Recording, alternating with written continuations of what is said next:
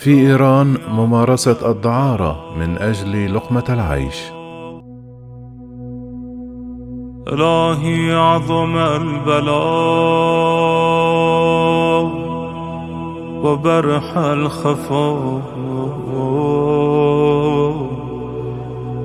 وانكشف الغطاء بالرغم من إعلان إيران في عام 2012 إطلاق برنامج وطني لمحاربة الدعارة ولكن وحسب ما جاء في تقارير غير رسمية أعدتها منظمات غير حكومية وباحثون مستقلون استمر عدد العاملات في مجال الدعارة إلى الارتفاع. هذا ما قالته ندى وهي امرأة مطلقة في طهران تعمل في تصفيف الشعر لكنها في الليل تبيع جسدها. استشعر بأنها مجبرة على هذا من أجل أن تحصل على ما يكفيها للعيش. تقول أعيش في بلد لا تحظى النساء فيه بأي احترام. فالاقتصاد يسير نحو الهاوية وأسعار السلع ترتفع كل يوم. أنا أم لطفل وليس لي زوج. وعلي الاعتناء بولدي.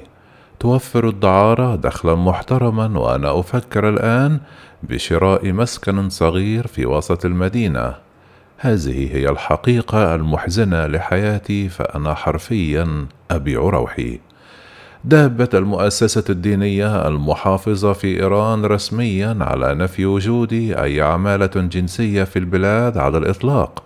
وتشير السلطات الحاكمة في إيران إلى الدعارة باعتبارها مخططا غربيا يهدف إلى إفساد الشباب أو إلقاء اللوم على النسوة للتعامل مع رجال عديم الضمائر.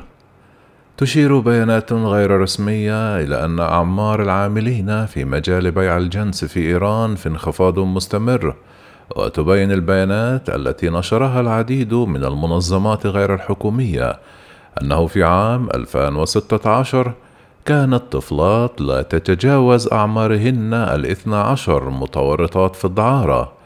وقالت جمعية أفتاب وهي مؤسسة غير حكومية مهتمة بعلاج مدمنات المخدرات في إيران في عام 2019 إن عدد العاملات في مجال الدعارة في طهران يقارب عشرة آلاف خمسة وثلاثون في المائة منهن نسوة متزوجات.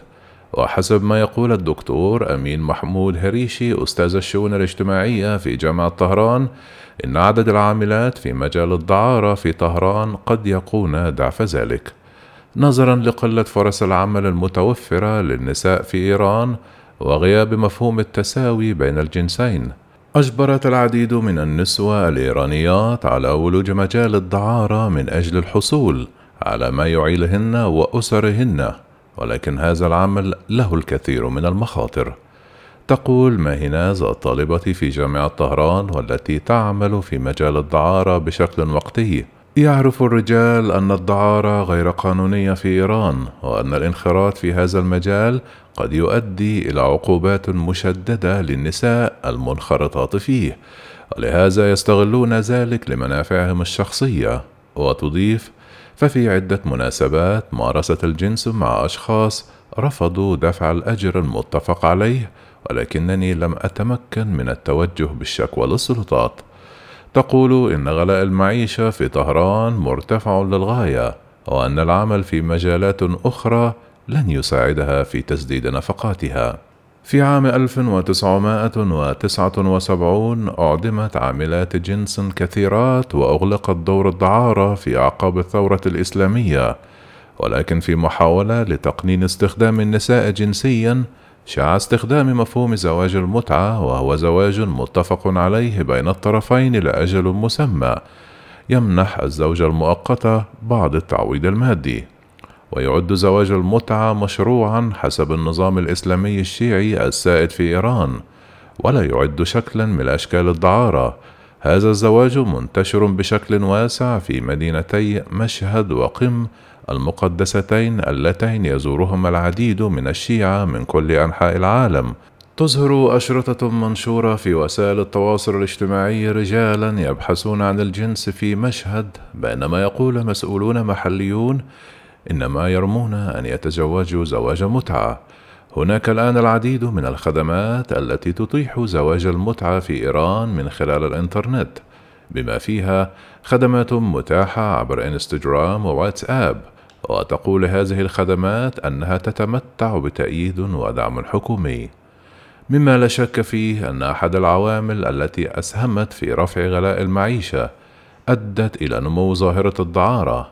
كانت العقوبات الاقتصادية التي فرضتها الولايات المتحدة الأمريكية على إيران.